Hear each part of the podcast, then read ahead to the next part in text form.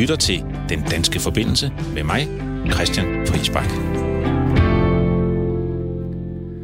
Ja, velkommen til Den Danske Forbindelse. Programmet, hvor jeg sammen med Anna Rikas taler med danskere i udlandet, fortæller jeg hvordan, om, hvordan verden har forandret sig her den sidste uge.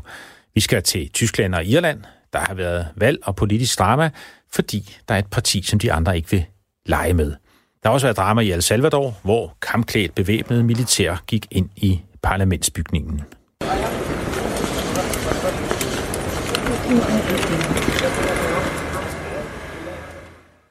Ja, og så har vi gode nyheder for L G B T-personer i Schweiz og Nordirland, og vi tager til L A, Los Angeles, hvor det jo den her uge lød sådan her.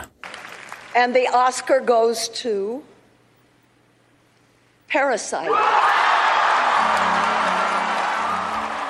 Det var første gang en udenlandsk film løb med prisen som den bedste film, og derfor tager vi til Sydkorea og ser på det sprudlende kultur, film, musikliv i landet sammen med en ung dansker, der bor og læser derude.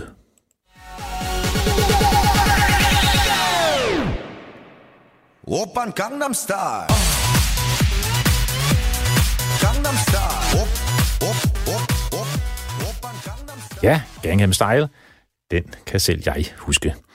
Du kan som altid skrive til os på Den Danske Forbindelse snabelag radio fire punktum d k. Velkommen til Den Danske Forbindelse.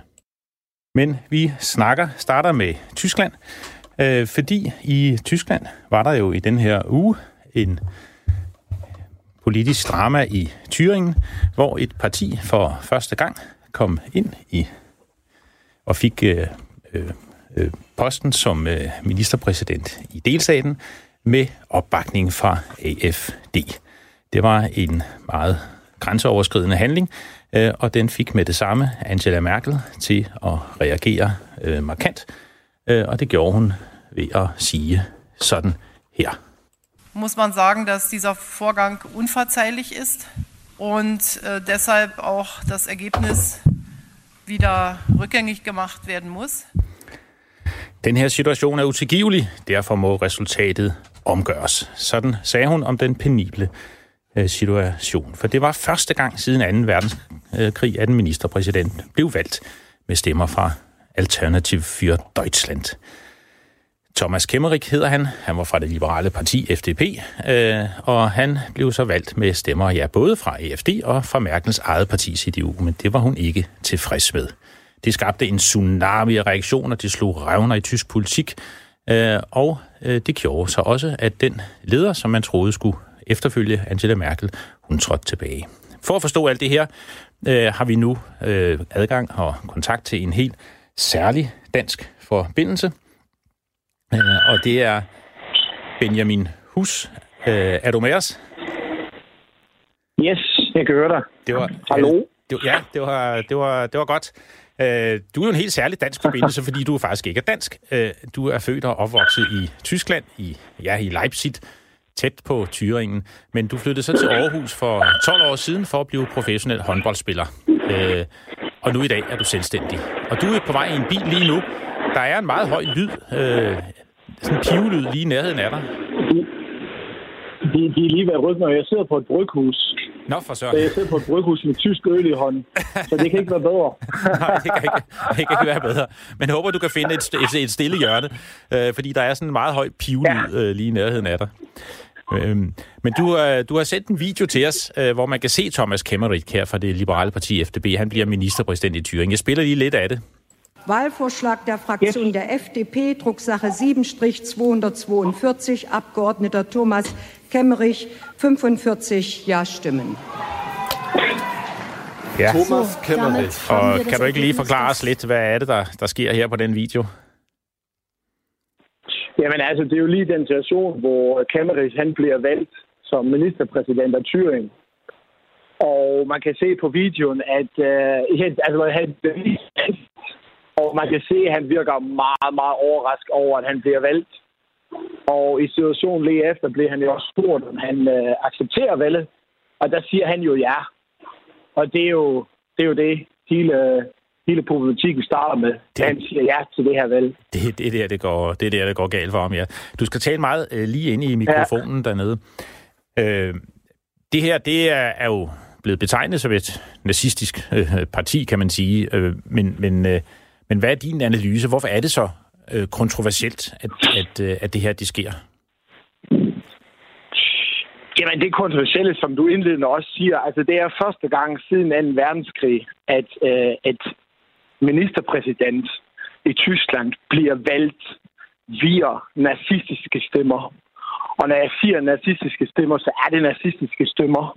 Man skal vide om A f D, at de sidder jo repræsenteret godt nok i, i Bundestag, og de sidder repræsenteret i alle landestage i Tyskland. Men de har folk siddende, som siger, at holocaust ikke har eksisteret. De siger, at øh, vi skal genoverveje, hvordan vi som tysker tænker over vores øh, historie. Og kun sådan nogle ting. Altså, øh, de er nazister. De er, der er jo også i hvert fald nogle af dem, der har fået en dom for det. Men, men, men omvendt, altså, ja. så er der jo også øh, altså den i Thüringen her. Øh, det, er jo, øh, ja. det er jo også et sted, hvor det ikke lige går så godt, øh, og hvor der måske ikke er sket det helt store, siden muren den faldt i nitten niogfirs. Så der er vel også noget proteststemmer i det, altså nogle folk, som vil noget andet end det. Det er det. Øh, ja, for... Det er det. Øhm, hele, hele polemikken i Østtyskland specielt er jo, vi har lige haft valg, altså tre valg i Østtyskland. I Sachsen, hvor jeg kommer fra, Brandenburg og Thüringen, som vi lige snakker om. Og i alle tre bundeslande har A f D plus minus fået altså femogtyve procent. Øhm, og det er jo klart, det er jo ikke femogtyve procent af tyskerne, eller i Østtyskland, der er ja, nazister i nogen form overhovedet ikke. Det er jo proteststemmer, som du selv siger. Og det man skal, det, man skal vide omkring det, det er jo, handler om, at for tredive år siden er murens, murens, var murens fald. Og efter murens fald, så har jo har man sagt i Østtyskland, okay, nu øh, accepterer, altså det er vi selvfølgelig glade for, og nu kommer øh, altså en stor, stor øh, søster, kan man sige, B D R, og overtager os, og vi bliver integreret, og vi lytter. Mm. Hvad man nu sådan kigge tredive år nu, og var en del af, af Bundesrepublik Deutschland, altså enig i Tyskland, så er der rigtig, rigtig mange mennesker i Østtyskland, hvor der ikke skete noget for dem. De er arbejdsløse. Der findes nogle regioner, nogle byer, hvis du kører derhen, altså selv hvor jeg kommer fra Leipzig, hvis du kører lidt, lidt, længere, øh, lidt længere mod grænsen, mod, mod Polen og så videre, der er byer, hvor, hvor du tror, muren er faldet i går. Mm. Og, og det er jo klart, så på et eller andet tidspunkt, så siger menneskerne jo, jamen prøv at så, så gider vi ikke mere, så stemmer vi på noget helt andet. Ja, og der tænker de ikke tilbage. Men, men, men, men man kan sige, at grund til, at sporene skræmmer lidt, er jo også, og det har du fortalt os, at, at, at det var faktisk i Thüringen, at nazistpartiet N S D A P i nitten tredive, altså Hitlers parti, for første gang blev valgt. Og det er vel også det, der, det, der skræmmer lidt, men, men det er ikke det, der fylder for, for vælgerne, øh, der stemmer på dem, tænker du? Nej. Nej, det gør det ikke. Altså, som jeg siger, at, øh, altså, som du lige selv sagde, at det var i, i tredive, hvor første gang en regering øh, på, på landsplan bliver valgt via stemmer af N S D A P. Øh, og man ved jo godt, øh, hvordan det endte øh, med anden verdenskrig og Adolf Hitler osv. Og, og det tænker folk ikke over. Øh, og hvis man igen kigger på Thüringen, der har man en Høgge, som er formand af A f D af øh, Thüringen. Og han er som sagt dømt, som du også rigtig sagde, han er dømt af Bundesforfassungsgericht, at man må kalde ham fascist, fordi han har udtalt sig, som minder meget kraftigt om Adolf Hitlers Mein Kampf. Og alligevel stemmer folk på ham. Øh, det viser jo, som du, som du også sagde, at, at det er proteststemmer. Det er folk, der er ligeglade med historien. Der skal bare ske noget drastisk nu i Tyskland. Ja. Hvad med, at, har du venner øh, i området og i Leipzig, og som, som stemmer i A f D? Det har jeg. Det har jeg. Og, og... og derfor ved jeg også, at de ikke er nazister, dem der stemmer på A f D. Nej. Men skulle A f D så ikke have en chance i parlamentet? Hvad, synes de ikke, at det er uretfærdigt, at de ligesom bliver holdt ude for dem, du kender, der, der stemmer på det? På partiet?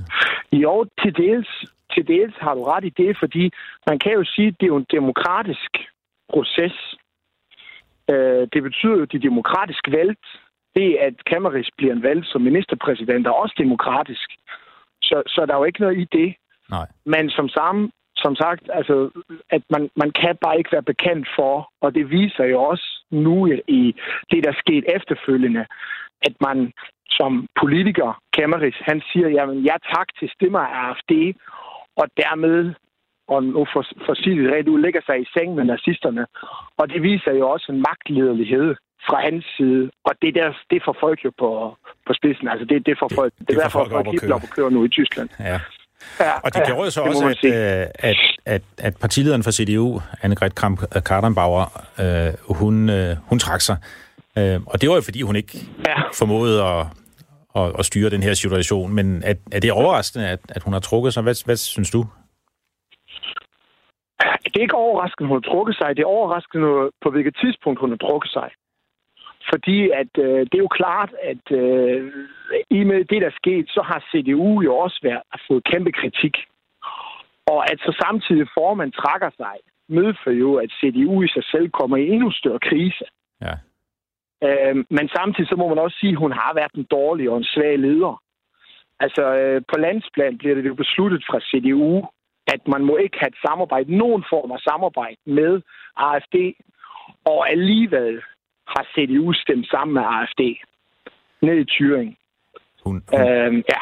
Ja, hun havde ikke styr på tropperne. Nej, det må man sige, hun ikke havde. Det er det. Så det her, det skaber nogle dybe skel ned i, i tysk politik. Øh, men, men det var spændende at høre om, også din, også din analyse af, af de vælgere, som, som der er der. Vi må jo se, hvad det bringer. Men, men nu skal du ind til dit møde. Hvad, hvad er det for et møde, du skal ind til? Jeg, skal, jeg sidder på et bryghus, så det kan godt regne ud. Det er i hvert fald et møde, der involverer øl. Så... men men, men ja, ja, altså min producer, der havde, der, hun havde indtryk af, at du skulle ind til et, et, et møde, men jeg kan, okay, du er ved at holde weekend allerede. Altså, jeg kombinerer, i Tyskland der kombinerer vi øl med, med møder, okay. Så det er, det er så fint. Okay. Du var have et rigtig godt møde, Benjamin Hus. Ja, lige måde. Og tak, fordi du var med her hos os.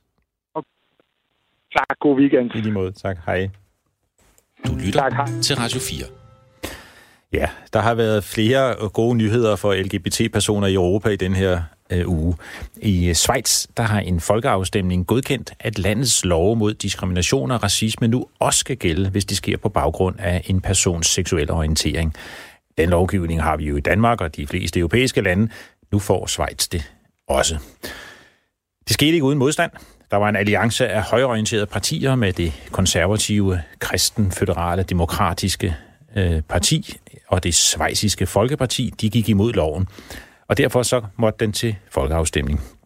De to partier, de argumenterede på, at det ville jo begrænse ytringsfriheden, hvis ikke man kunne sige, hvad man ville om L G B T-personer. Øh, og de sagde også, som et andet argument, at L G B T-personer ville jo så blive set som svage mennesker, der havde brug for beskyttelse. Men befolkningen i Schweiz, de var ikke enige. Næsten to tredjedel, treogtres komma en procent, de stemte for loven. Så det endte med et meget solidt flertal. Men det viste også et land, der var delt. Nu kommer vi lige fra Thüringen og Tyskland, og i de tysktalende øh, kantoner i, i, i Schweiz, der var flere af dem, der stemte imod, mens nogle af de fransktalende kantoner, kantoner hedder de vel, øh, der stemte over firs procent for den her lov, så der var meget stor forskel øh, i Schweiz. Men nu er det så forbudt at tale nedsættende eller diskriminerende på baggrund af seksuel orientering, og det er også forbudt at nægte en L G B T-person adgang til et diskotek. Det kan give op til tre års fængsel. Den øh, schweiziske L G B T-forening, de fejrede sejren, men de sagde med det samme, næste skridt, ægteskab. Fordi L G B T-personer kan endnu ikke blive gift i Schweiz. Øh, sammen med Italien er det det eneste land i Vesteuropa, hvor to homoseksuelle mænd eller kvinder ikke kan blive gift.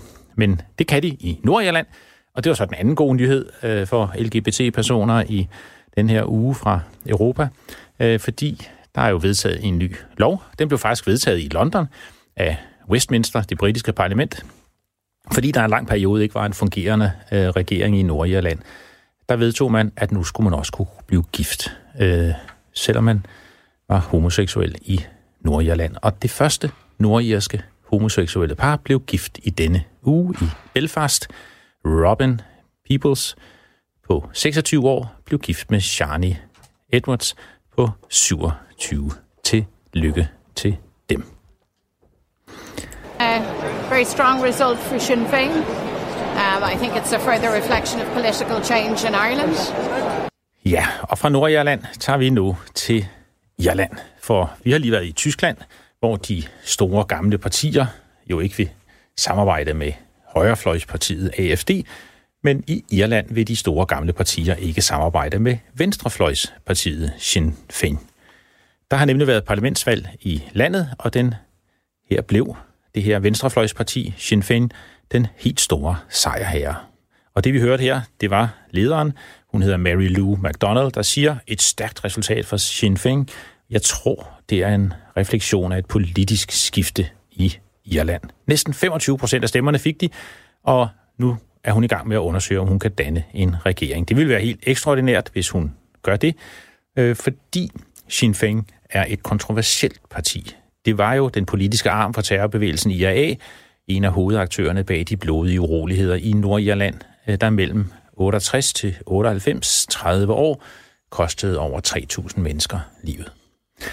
Men det her skal vi også prøve at forstå, og derfor er jeg glad, fordi vi nu har en dansk forbindelse. Frederik Werner Kronborg, velkommen til. Tak skal du have. Og du er faktisk med mig her i studiet, men du kvalificerer til at være en dansk forbindelse. Normalt skal vores danske forbindelser være ude i verden, men du kvalificerer, fordi du er en af Danmarks, og nu vil jeg ikke fornærme dig selvfølgelig, men det tror jeg ikke, jeg gør, du er en af Danmarks største Irlandsnørder. Er det ikke, er det ikke rigtigt? Jo, det tager jeg gerne på mig. Det er helt okay. Jeg har fået at vide, at det er fordi dine forældre, de på Tønderfestivalen indoktrinerede dig med irsk folkemusik. Jeg bliver bange for, at det er sådan noget social arv, der har, har sat sig igennem på en eller anden måde, og, og gå videre ud i, i efterbarndommen. Ja, det er det. Men, og derfor er du en god øh, dansk forbindelse, når det gælder øh, Irland. Men til daglig arbejder du faktisk for Nicol, øh, Nikolaj Willumsen øh, fra Enhedslisten øh, i Europaparlamentet. Yes. Men det lader vi ligge, men vi siger det alligevel. Øh, du abonnerer endda på Irish Times, kan jeg forstå, og det har du vel læst lidt i her den sidste uge? Jo, det har været noget meget voldsomt spændende øh, uger i øh, irsk øh, politik, og selvfølgelig også den irske presse, øh, ja. Siden man i øh, januar valgte at udskrive valg, og havde en, en såkaldt øh, ekstra lang valgkamp. Hele tre uger havde man øh, valgkamp okay. i, øh, i det irske system der. Ja. Og, øh, og der har pressen selvfølgelig givet den fuld gas med, øh, med en valgkamp, som man troede skulle handle rigtig meget om Brexit. Ja. Øh, af logiske årsager med den nordiske grænse og alt muligt andet, og, og Irland inde og Storbritannien ude. Men øh, det viser sig, at det var alt muligt andet, som, som vælgerne faktisk gerne ville snakke om i, øh, i sidste ende. Folk vil bare gerne snakke om almindelig politik, altså ja, boligpolitik og socialpolitik og hvad der ellers er. Ja, altså man, man har i, i Irland i snart en femårig periode det, de kalder the housing crisis. Uh, der er helt reelt, når man kigger på statistikkerne, tre tusind børn i Irland, der ikke har noget hjem. De, det betyder ikke, at der er tre tusind børn, der bor på gaden, men der er tre tusind børn og deres familie, der er indlogeret på øh, nødhoteller og alt muligt andet, for at de ikke bor på gaden. Ja. Så der er nogle ret massive sociale problemer, der kører. Der er også hele sundhedssektoren, som er ekstremt underfinansieret, som har kæmpe store problemer med altså at, at lade det løbe rundt, på trods af, at der er brugerbetaling på, på langt det meste i sundhedssektoren samtidig med. Ja. Så altså, der, der er nogle store sociale udfordringer for Irland, øh, som har stået på faktisk siden krisen i to tusind og otte. Man havde jo den her såkaldte keltiske økonomiske tiger, som slutningen af halvfemserne op igennem nullerne ligesom bankede afsted på den, på den irske økonomi. Ja. Og samtidig med den internationale finanskrise, så knækkede den irske økonomi fuldstændig. Så siden to tusind og otte har man ikke lavet så meget som et øh, offentligt byggeri på hjem, altså public housing, som almen boligsektor, måske lidt den, det, man kan bruge i en dansk kontekst. Der er ikke blevet bygget en eneste bolig øh, siden to tusind og otte. Og med en generel urbanisering, altså folk flytter fra land til by, så betyder det, at Dublin, at Cork, at de som større byer, har kæmpe store problemer med, at altså, folk kan ikke bo noget sted. Folk kan ikke bo noget sted, nej. Og du har fortalt mig, at du engang har lejet en seng derovre til to tusind kroner. Nej, det, det slap jeg heldigvis for. øh, men men det, jeg, skulle, jeg skulle læse derovre i, i to tusind og sytten, og var så inde på boligportalerne og så videre. Og der var også en, der udlejede en plads i sin dobbeltseng, hvor han så stadigvæk boede, som man så kunne få lov til at betale for. Og, okay, og så han sov i den ene side, og så kunne man sove i den anden side? Ja, lige præcis. Okay, to tusind kroner? Ja. Yes. Ja, det er lidt dyrt. Fast og fair. Ja, det er lidt dyrt. Men, men, men det er jo rigtigt, øh, så at det er jo derfor, du, du tænker, at Sinn Féin, de, de vinder.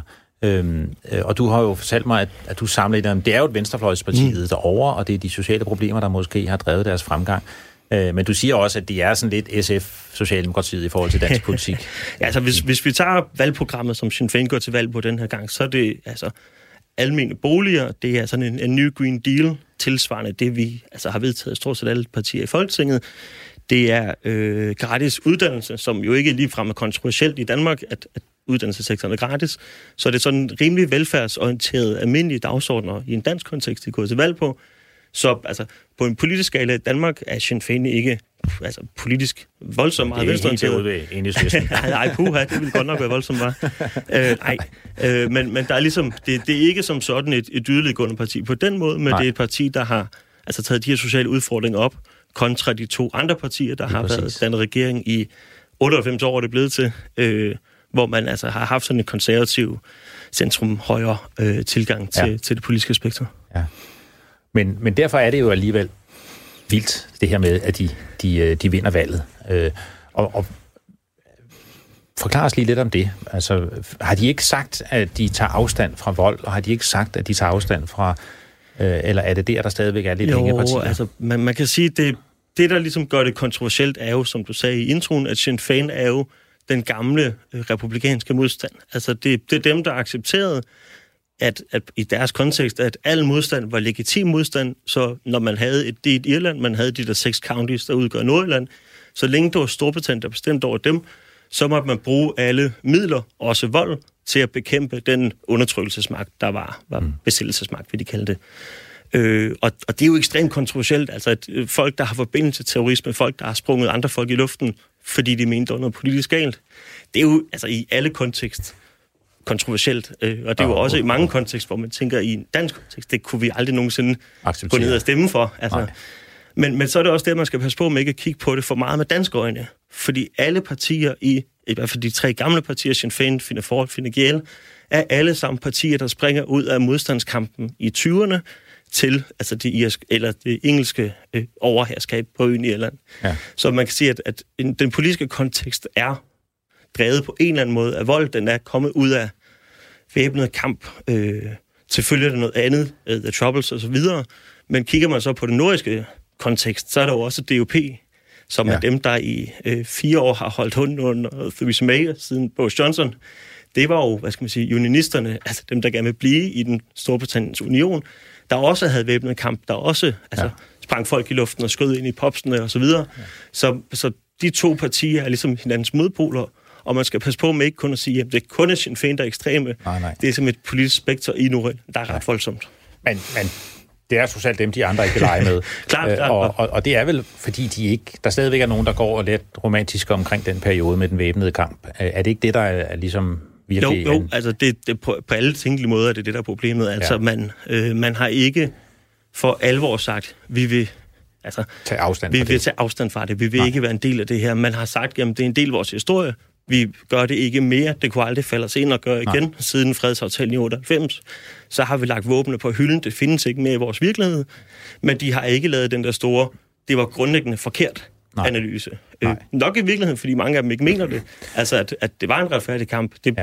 det, det er nok der, de står. Ja. Men dem, der så stemmer meget på dem, kan jeg forstå, det er så de unge, som jo ikke måske kan huske det her. Det var otteoghalvfems, de lavede fredsaftalen siden her. Det er jo trods alt øh, over tyve år siden.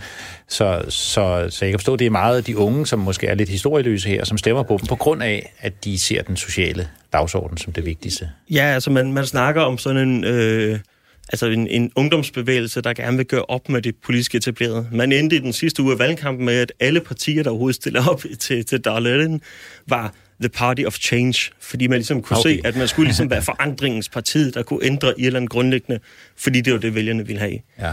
Øh, når man kigger på de valgundersøgelser, der er lavet, så er det enogtredive procent af dem fra atten til fireogtyve, der har stemt på Sinn Féin. Sinn Féin er det største parti for alle under tres, ja. øh, og det er også det største parti blandt de klassiske arbejdervælgere, ja. som jo typisk er dem, man vil kunne tale til, når man snakker om housing, når man snakker om øh, sundhedssektor ja. Ja. osv. Ja, lige præcis. Men er det også hende her, Mary Lou McDonald, er det også hende, der er en stjerne, eller, eller, eller har hun, hun, hun har gjort det godt? Ja, ja det har hun. Altså, hvis, men der er det, hvis man spurgte alle tilbage i november, så vil alle kommentatorer i Irland sige, at hun var håbløs. Sinn Féin stod til cirka fjorten procent på en god dag. Det kunne ligesom ikke bære mere. Øh, så skete der det i valgkampen, at R T I, det er sådan det irske D R, valgte at sige, at det er kun de to andre partiers formand, der må komme med i lederdebatten. Det blev en stor sag. Øh, ja. I januar, der havde man sådan en commemoration planlagt, som er sådan noget øh, forståelse for, hvordan fortiden har været. Vi mindes det, der er sket. Øh, det havde man så også for de engelske soldater. Det tilsvarer sådan hårdt trukket op, at vi femte maj i Danmark også lige mindedes de danske østfrontsfrivillige. Øh, ja. Så der var ret stor altså sådan folkelig modstand, historisk modstand mod, at staten var ved at legitimere dem, der skød, altså de ja, irske ja, oprør. Ja. Øh, og det, det slap statsministeren, eller Leo Varadkar, der er Taoiseach, han slap ekstremt roligt ud af den debat med at sige, jamen, vi synes stadig, det er en god idé, og annullerede det så, og det gik helt i kage for dem. Ja. Så der var ligesom en... Så det er også de andre, der har gjort det dårligt. Ja, det er sådan en, lidt en perfect storm, og lidt en sådan en øh, regeringsforståelse. Ja. Nu har man været i regering i otteoghalvfems år. Ja. Måske skulle der et eller andet nyt øh, måske på tapetet. Nyt, ja. Og så må vi se, hvad det betyder i forhold til Nordirland, øh, og måske genforeningen, øh, som der er jo nogen, der gerne vil, og Sinn Féin, det er jo det, de har kæmpet for, øh, på begge sider. Æ, tror, du, tror du, der kommer til at ske noget der? En bevægelse? Altså, der er allerede sket en bevægelse. December øh, nitten, øh, tyve sytten havde man den første meningsmåling nogensinde, der gav enoghalvtreds procent i Nordirland for øh, altså sammenlægning af de to stater. Og de tal bliver kun større, når man laver meningsmålinger både i syd og i nord. Det er meget spændende, men tusind tak. Du var en god dansk forbindelse, selvom du var i Danmark. Tak til dig, Frederik Werner Kronborg. Mange tak. Ja, det er noget af et puslespil, men det er jo med minder tilbage. Det er der også i den irske musik. Vi slutter lige lidt med denne her sang. This song is not a rebel song. This song is someday, bloody someday.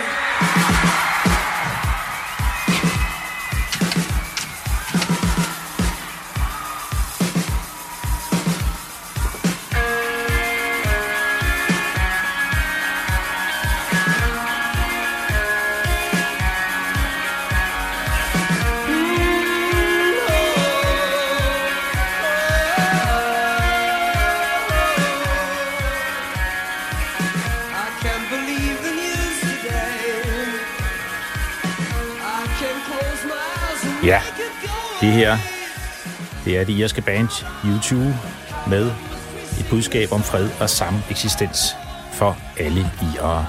Sunday, Bloody Sunday. Vi må se, hvordan det ender. Irlands to andre store partier, Fianna Fáil og Fine Gael, har begge indtil videre udelukket at gå i regering med Sinn Féin. Og det skyldes jo, at det vi lige har hørt om, så måske kommer Sinn Féin ikke i regering denne her gang. Du lytter til Radio fire.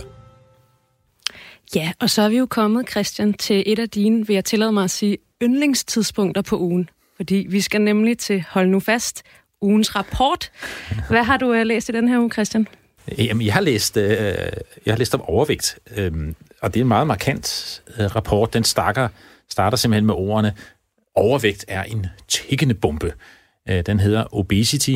Faktisk, ja, fedme hedder den, øh, rapporten, og den er udgivet af Verdensbanken. Ingen øh, mindre end, end, end Verdensbanken har lavet den her meget, meget store rapport om, om overvægt, og det gør de, fordi Verdensbanken er utrolig glade for, eller bange for, at det her, den stigende overvægt, vi ser i verden, får meget, meget voldsomme sundhedsmæssige og økonomiske konsekvenser, ikke mindst i verdens øh, fattige lande, og det er det, der har fået Verdensbanken til at lave rapporten. Og det, og det overraskede dig, kan jeg forstå? Ja, indholdet, der var ting, der overraskede mig i hvert fald, fordi vi har jo tit haft den her myte med, at i verdens fattige lande, der får de for lidt mad, og, og så overvægt, det er noget, vi har i U S A, og så har vi det i stigende grad i Europa. Men det er en myte, at de to milliarder mennesker i verden, der er overvægtige, eller endda stærkt overvægtige, der bor hele syv ud af ti, de bor i lav- eller mellemindkomstlande. Altså langt over halvdelen, de bor faktisk i forholdsvis fattige lande. Så det er en ene myte, som de punkterer. Den anden myte, de punkterer, det er det her med, det har jeg også troet, at overvægtige især boede i byerne, fordi der render man rundt og spiser øh, fastfood og, og, og alt muligt andet ude på landet, render de rundt og laver en masse arbejde. Men det siger den også, det passer heller ikke mere. Øh, faktisk langt over halvdelen af de nye overvægtige, der kommer til, de er ude på landet. Og, og de lande, hvor det så ser værst ud, det er Latinamerika, det er det sydlige, nordlige Afrika, Mellemøsten, men, og i det nordlige Asien, men, men også i Afrika, altså selv fattige lande, øh, der er der et stigende problem med overvægt. Og de står som et to problemer. Øh, på den ene side har de jo øh, mange, der spiser og vejer alt for lidt, og så har de nu et andet problem, nemlig at der også mange, øh, og for mange, øh, der spiser og vejer alt for meget. Og det er jo egentlig virkelig uretfærdigt. Fordi der er mange her, der er vokset op uden at have noget øh, mad, og når de så får adgang til mad, så står de over for et andet problem, som så ikke er underernæring, men som så er overvægt. Det er jo, ja, det er virkelig uretfærdigt. Det er uretfærdigt, og de to ting her er jo desværre sammen, fordi det viser sig, det skriver rapporten også, hvis man får alt for lidt mad i de første tre år af ens liv, så sker der et eller andet med ens stofskifter og ens celler. Og hvis man så, når man bliver voksen, får lidt for meget mad, så bliver man utrolig nemt øh, overvægtig. Det er ligesom kroppen, der reagerer øh, på den måde. Og man får i øvrigt også øh, meget nemt, hvis man har fået for lidt mad og har taget skade af det, da man var et lille barn, øh, så får man også alle mulige andre livsstilssygdomme. Øh, så derfor er de menneskelige og økonomiske konsekvenser så store af overvægt i fattige lande. Øh, og, og samlet i verden er det fire millioner mennesker, der dør øh, af, over, af, af, af sygdomme, der er relateret til overvægt hver år. Og det er den, i alle regioner i hele verden er det nu den tredje, blandt de tre største dræbere, kan man sige. Det er, at folk de er overvægtige, og så får de følgesygdomme som, på grund af det. Og udgifterne vil stige meget voldsomt i en række fattige lande. Ja, i Kina er det allerede femdoblet, den, de udgifter, der er på grund af overvægt. Brasiliens udgifter bliver fordoblet i, i de kommende årtier, og de har nogle meget dramatiske tal for, hvor meget det her kan komme til at, at koste. Og, og det er jo både på grund af, at folk bliver syge, og det er også, fordi de ikke er så produktive, og det er, fordi man får forskellige former for handicap, stigende sundhedsudgifter, man trækker sig hurtigere tilbage fra arbejdsmarkedet, så det kan blive dyrt. Det er jo nogle meget store problemer, du oplister her. Hvad, hvad kan vi gøre ved det? Ja, øh, der skal man se på økonomien. Nu er det jo en bank, øh, Verdensbank dog, men øh, der har lavet den her øh, rapport. De siger, at vi skal gøre noget ved det. Øh, vi skal gøre noget ved priserne. Øh, vi skal have et skattesystem, hvor man har højere skat på mad, der giver overvægt, og måske øh, lavere skat eller ligefrem tilskud til sunde fødevarer. Og det er altså, nu vil jeg sige, nu har jeg selv arbejdet i Verdensbanken tilbage for ja, femogtyve år siden, øh, og det er jo en meget liberal bank også. Og det det med, at de siger, at vi skal have skat og endda subsidier på nogle ting, det er ikke hver dag, man hører det fra Verdensbanken. Så de er altså virkelig øh, bekymrende, og de kalder det også i rapporten, de kalder det en formidabel øh, trussel. Men de mener, at det her med skatter, det virker. Og de refererer til Mexico, hvor man lavede en ti procent skat på sodavand, og så skønner de, at det vil måske nedsætte antallet af øh, stærkt overvægtige mennesker i Mexico med to komma fem procent om fem år. Så ikke så meget, men alligevel, det virker. Altså man kan se skat på fødevarer, som øh, giver overvægt, øh, det virker. Øhm, og så argumenterer de jo også, det er jo så også interessant i rapporten, at hvis man gør noget ved overvægt, øh, så gør man også noget ved klimaproblemerne. Øh, fordi hvis vi for eksempel spiser flere grøntsager og cykler øh, noget mere, fordi man også laver boligpolitik og byplanlægning, som fremmer, øh, at man bevæger sig, øh, så giver det både bedre klima, og det giver også mindre øh, overvægt. Så, så det, er jo, øh, det er jo meget godt. Og det er win-win. Det er win-win, ja. Så, så vil nogen sige, at den her rapport, at den definerer øh, overvægtige som dem, der har et B M I, altså det her body mass index øh, over femogtyve, og den grænse kan man så diskutere. Jeg er øh, lidt øh, over, øh, men det er så kun, fordi jeg har så mange øh, muskler. Øh, øh, men øh, hvis man er helt over øh, tredive, øh, så er man øh, meget overvægtig, skriver de. Men, men de grænser bliver også diskuteret. Men det er nu en spændende rapport.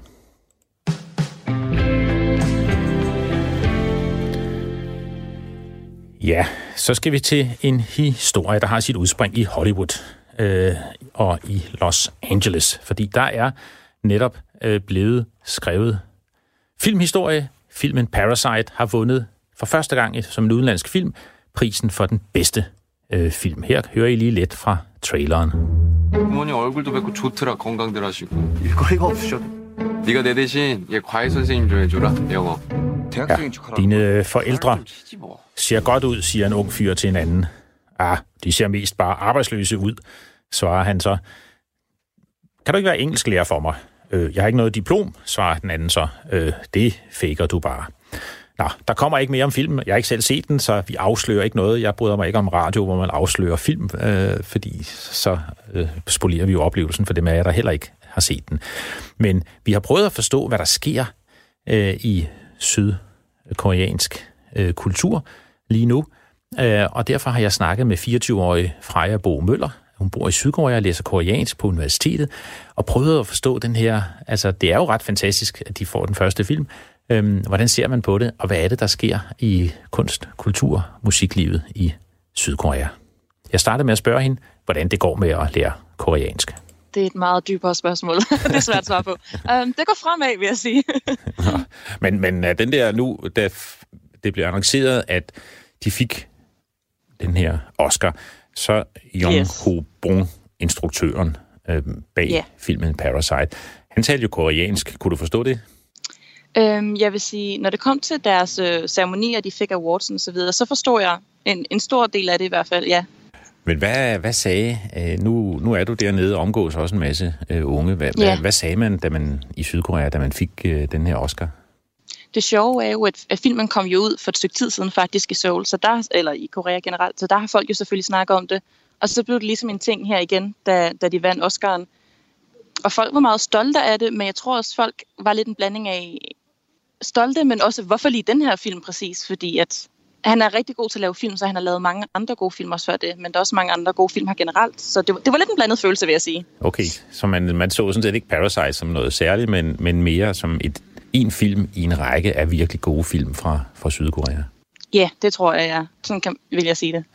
Og det er jo også det, som jeg gerne vil høre dig lidt om, fordi øh, i to tusind og tolv var jeg selv i Sydkorea til åbningen af verdensudstillingen Expo, øh, og der var sådan en kæmpe åbningsfest, og, og der oplevede jeg bare den vildeste sub-punk-rock-kultur. Nu er jeg ikke øh, god til alle de der øh, kategorier, men, men de vildeste øh, unge bander, det vildeste øh, show, og man havde lavet sådan en kæmpe, gigantisk væg af vanddamp, hvor man viste øh, film på, samtidig med fyrværkeri bagved og sådan noget, og jeg var fuldstændig blæst bagover.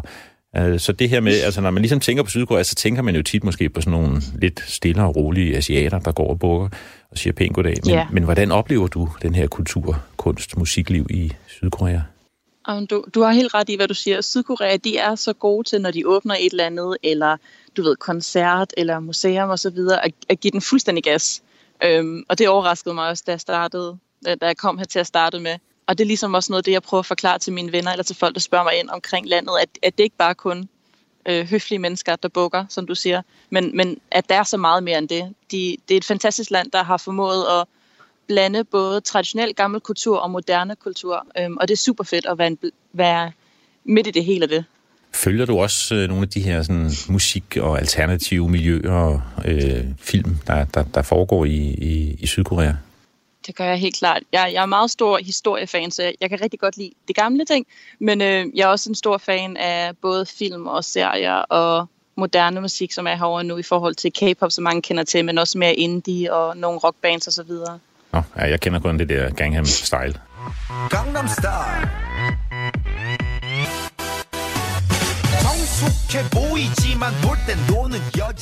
Det er det, de alle kender, ja.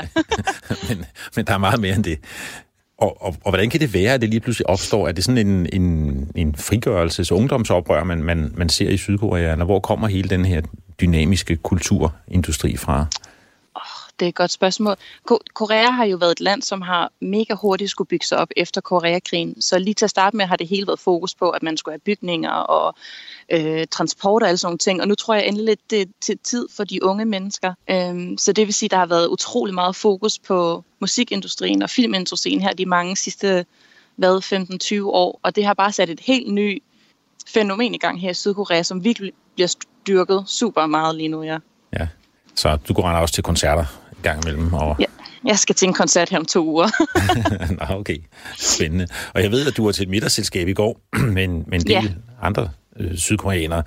Hvad tænker de om det her? Hvad tænker de om ja, Parasite, Oscar og, og altså, hele det her kulturudviklingen øh, i Sydkorea? Det er meget sjovt, når jeg taler med, med dem om det, fordi når jeg taler med mine andre udlandske venner, så har vi meget fokus på sådan, det kulturelle i filmen.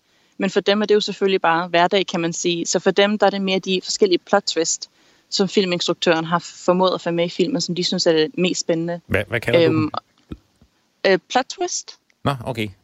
Og det er... Altså sådan, når man tror, der sker et eller andet, så sker der noget andet. Nå, okay. Så man bliver hele tiden overrasket i forhold til, hvad der sker i filmen. Okay, nu må du ikke fortælle for meget. Altså, jeg bryder mig Nej, ikke om radioudsendelser, hvor man fortæller, hvad der sker. Okay. Nå, så det er mere ikke det, de... Spoilers. Nej, ikke nogen spoilers, men, men, men det er mere det, de... Altså hele opbygningen, og, og er den... Yes. Er, det en, er det sådan en... Oplever man den, og oplever sydkoreanerne den som en meget amerikaniseret film, eller er de stolte af det, fordi det er en sydkoreansk film? jeg vil sige helt klart, at den er, øh, det er en sydkoreansk film, og filminstruktøren har også været kendt herovre i rigtig mange år, og han har studeret sociologi, så han har nogle rigtig spændende måder at lave sin film på, øh, så den, den er rigtig sydkoreansk. Og jeg kan mærke på mine venner i hvert fald, de synes, det er super fedt, at, at sydkoreansk film er blevet lidt mere anerkendt nu i hvert fald. Ja, og, og, og det regner man, man, man tror også, at det gør, at flere nu får øjnene op for den koreanske kultur. Åh, oh, jeg ved det ikke. Jeg tror, hvis folk er meget interesserede i kultur, så vil de nok dykke lidt mere ned i, hvad er Sydkorea for et land. Men jeg tror, at det gennemsnitlige menneske, de vil nok bare tænke, aha, okay, det, det var en god film. Ja. Videre. Videre. Men der er jo dem, der siger, at det her kom. Det er et, det første tegn på, at den globale sådan, filmindustri vil blive ændret, og Asien ikke mindst yeah. nu kommer med stor styrke med, med alt, hvad de mm-hmm. kan. Ikke? Og, og nu er Sydkorea jo et lille land derude. Der er kun ti gange så mange mennesker som i Danmark cirka, ikke? Men, yes. øh, men, men det, er jo, det, det, det er jo stadigvæk et tegn på, at der sker noget i Asien, som der er ved at følge med i. Helt klart. Vi plejer altid at gøre lidt jokes med, at øh, det er jo kun, hvis der har været en amerikaner til stede, og det bliver lavet til en film. ja. Så vi håber lidt nu på, at, øh, at i hvert fald folk i Hollywood får øjnene op for, at der er også film fra andre lande, som er ret fede at se. Ja. Og at øh, man godt kan se bort fra, at der også er nogle undertekster nederst. Ja. Jeg bliver lidt nervøs. Du sidder og snøfter. Du, nu, der kommer mange ting fra Asien lige nu, men, men, men du Jeg sidder ikke... udenfor i en park, det derfor. Nå, okay. Du må passe på dig selv derude lige nu med nej, coronavirus nej, okay. og alt, hvad der sker. Det er Ej, godt. Det var, fordi jeg skal tilbage til mit karaoke room, så jeg vil ikke gå hele vejen hjem. Nå, okay. Du har også sendt et musiknummer til os her til sidst. Hvad er det for ja. et nummer? Øhm, det var fordi, at filminstruktøren bag Parasite, han sagde, at han håbede på, at det her med, at folk kunne se bort fra der undertekster og nyde filmen, som den er. Øhm, og den sang, som jeg har sendt ind, det er en sang af en kunstner, der hedder Sigo, og sangen har været super populær her i Korea de sidste par uger. Øhm, og den hedder Any Song, så jeg tænkte sådan lidt i, i forlængelse med Punkto No, filminstruktøren, så håber jeg, at folk vil give sangen for andre landes chance, og at, øh, at man ikke behøver at forstå sproget ligesom for... Det er en god vision. Den bakker vi gerne op på her på Radio fire, nice. Så vi... Så vi spiller, Requested vi service or function is not implemented. Det var så lidt. 왜들 그리 다운돼 있어 뭐가 문제야 say something 분위기가 겁나 싸해 요새는 이런 게 유행인가 왜들 그리 재미없어 아 그건 나도 마찬가지 Tell me what I got to do 급한 대로 블루투스 켜 아무 노래나 일단 틀어 아무거나 신나는 걸로 아무렇게나 춤춰 아무렇지 않아 보이게 아무 생각하기 싫어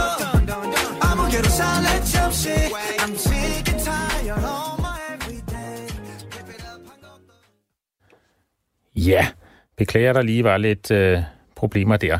Og det er simpelthen fordi, at nu skulle vi til Mellemamerika. Ja, eller mere præcist, så skulle vi til El Salvador, hvor der i den her uge var et højst ejendommeligt optrin i landets parlament. Under en debat om flere penge til politiet og militæret, så troppede der pludselig fuldt bevæbnede soldater op inde i parlamentet med våben og kampuniform. Og de var blevet inviteret af landets præsident, Najib Bukele, der havde tabt tålmodigheden med parlamentsmedlemmerne. Han ville nemlig have flere penge til militæret og politiet, og dem ville parlamentet ikke rigtig give ham. Han ville låne en masse penge og styrke politiet og militæret for at bekæmpe den store vold i El Salvador. Men dem kunne han ikke få, og derfor så havde han inviteret militæret til at komme ind, og det virkede selvfølgelig meget provokerende, især i en region, som historisk har været præget af militærdiktatur. Ham her, præsidenten Najib Bukele, han er lidt El Salvadors svar på Macron. Han kom nemlig til magten uden at have et parti, men på basis af en folkelig bevægelse, øh, lidt som Macron, han også gjorde det, øh, og han ønskede at gøre op med de eksisterende partier. Og det er først nu, han er ved at lave et parti, nye idéer kalder han sit parti, og han håber så, han kan komme i parlamentet. Men der er først valg næste år. Og på andre områder, der minder han lidt om Trump. Han har stor fokus på vold i landet, på migration. Han fører politik på Twitter, helt som præsident Trump. Han har en komma to millioner øh, følgere. Men nu vil vi så have kontakt til en god og gammel ven, men en af de førende eksperter i Mellemamerika og El Salvador, nemlig Claus Wolf. Og han bor en stor del af året i El Salvador. Han er i El Salvador, men der er langt til El Salvador. Vi prøver lige øh, at ringe til ham igen og se, om det skulle virke øh, denne her gang.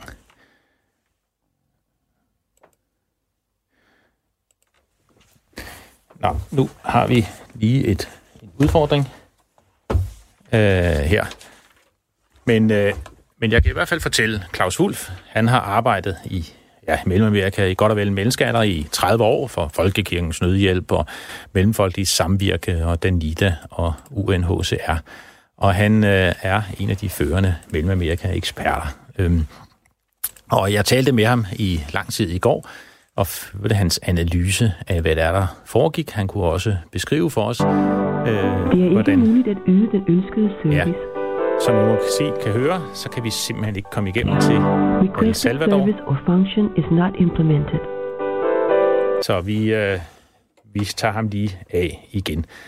Men øh, det, jeg kan fortælle jer så, hvis jeg skal gengive, hvad Claus Wolf han fortalte mig i går, så var det jo for det første, at han fulgte med, at de her soldater pludselig gik ind i parlamentet øh, i fuld kampuniform og med deres maskinpistoler på maven.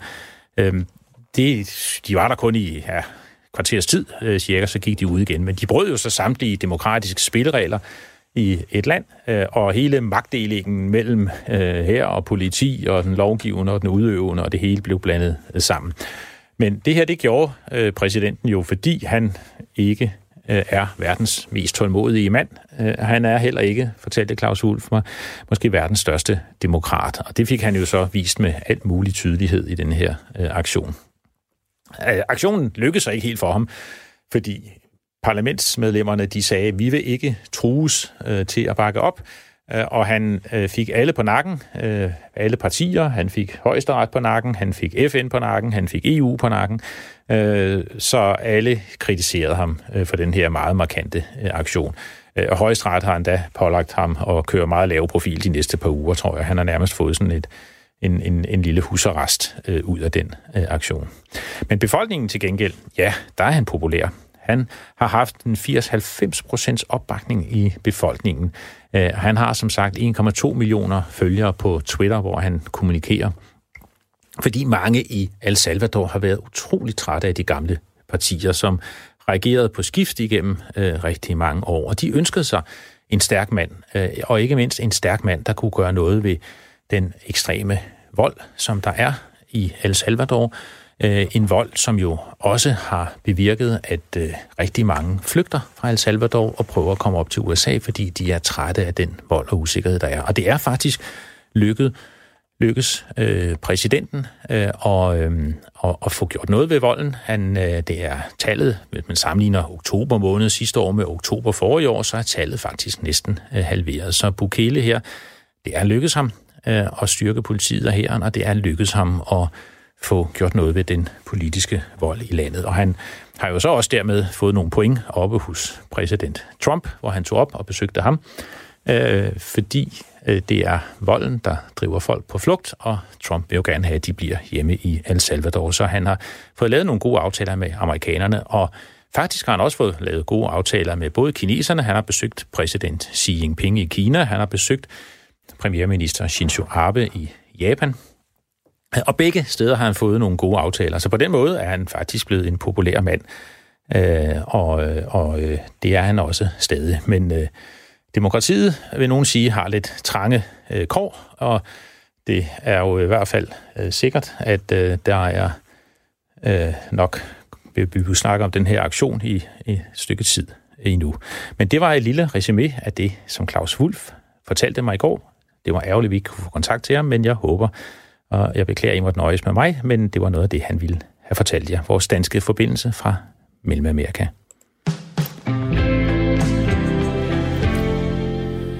Ja, og så slutter vi i Afrika, øh, fordi vi har jo her i den danske forbindelse set på demonstrationer rundt omkring i verden, øh, lige siden vi startede i november. Verden har været ramt af en bølge af markante øh, demonstrationer fra Chile og Colombia til Libanon og Irak, øh, Iran, øh, Hongkong, øh, Sudan, øh, men også i Europa, i Finland og i øh, Rumænien har vi set på demonstrationer. De har været der i hele verden. De største demonstrationer, man næsten har set siden at muren faldt øh, tilbage for tredive år siden. Og der har også været demonstrationer i Malawi, øh, og det skete i et protest mod et valg i Malawi i maj måned sidste år, som demonstranterne de mente var manipuleret. Og derfor har de demonstreret lige siden maj på gader og stræder og rundt omkring i hele Malawi. Det var den siddende præsident, Peter Mutharika, der vandt det her valg, eller det sagde han i hvert fald, men der var straks højlytte protester om valgsvindel allerede dengang, og så skyndte han sig at indsætte sig selv som præsident nu, fordi inden der blev for meget ballade, så gjorde han lige det.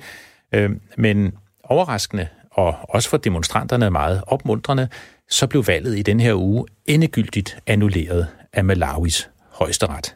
Det skal gå om.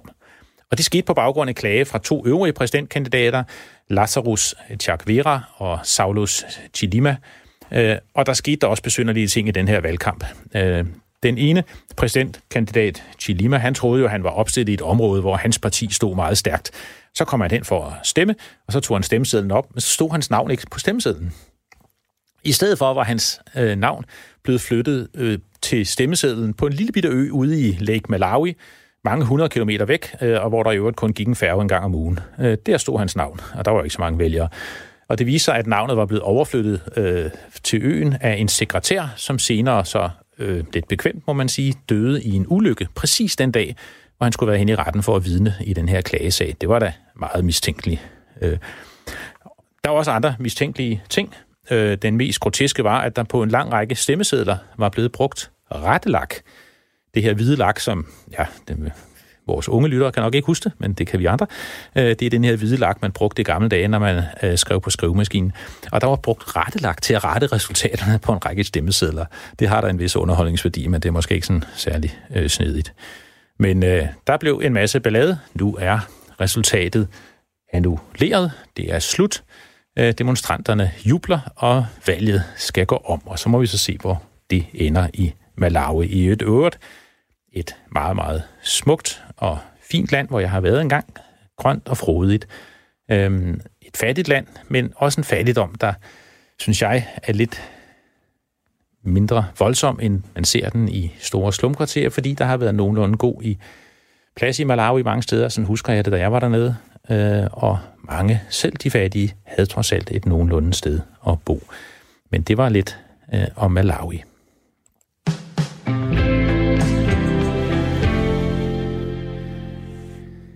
Ja, det var alt for den danske forbindelse for i dag. Øh, vi havde lidt udfordringer undervejs, og for første gang i den danske forbindelse, øh, Anna, så lykkedes det os faktisk ikke at få en gæst igennem. Ellers har vi, må man sige, siden november, nogle gange måtte kæmpe, men vi har altid vores gæster fra hele verden øh, igennem. Så der har faktisk været en rigtig god sådan track record i forhold til at øh, nå ud til øh, nær og fjern i, øh, i verden, yeah, og danske forbindelser igennem. Det er også ærgerligt. Jeg havde glædet mig til at have Claus igennem fra El Salvador. Vi må måske... Der er jo nok måske en god chance for, at uh, den her historie også uh, fortjener et, uh, et gensyn i næste uge eller en af de kommende uger. Og så, ringer, så prøver vi at ringe til Claus igen. Så prøver vi at ringe til Claus igen, det er det, vi gør. Så, men uh, men vi, uh, vi nåede igennem til en række af vores lyttere, og jeg synes, vi havde nogle rigtig gode danske forbindelser i dag. Uh, både nogle spændende personer, men også nogle personer, som viste en masse om, hvad der skete uh, ude i verden. Den danske forbindelse, ja, producer med mig her er Anna Rikas. Rune Mathisen har hjulpet os ude. Han har kæmpet med telefonen til El Salvador. Tak for hjælpen, Rune. Lene Juhl Brun er vores redaktør. Du skal huske, at du kan jo finde det her program på podcast, på alskens podcasts. Hvis du har et eller andet podcastprogram, eller Spotify, eller hvad det nu er, så søger du bare på Den Danske Forbindelse. Ja, så kommer vi lige ind i dine ører. Og du kan selvfølgelig også høre det på hjemmesiden. Vi er jo meget afhængige her i programmet af, at der er nogle af jer, der skriver til os. Man kan skrive sms'er, men man kan også skrive til os, og det er det, man især kan gøre imellem programmerne, på vores e-mail, som er den danske forbindelse, snabel-a radio fire punktum d k. Skriv til os, hvis du kender nogen ude i verden, som har gode historier. Skriv til os, hvis du synes, der er historier, vi skal dække ude i verden, som vi overser. Vi prøver at tage rundt i hele verden i og se på, hvordan ugen den har forandret sig. Men vi er rigtig glade for de mails, vi får med tips og idéer øh, til det her program, og ikke mindst, hvis du kender nogle danske forbindelser. Har du en bror eller en søster, en svoger eller en fætter, øh, som bor ude i den store verden, så må du rigtig gerne skrive til os øh, og fortælle os om det, og så, ja, hvem ved, en dag, så kommer de med her i den danske forbindelse. Men det var alt, hvad vi havde til jer i dag. Tusind tak, fordi I lyttede med derude, og så er der lige om få sekunder nyheder her på Radio fire.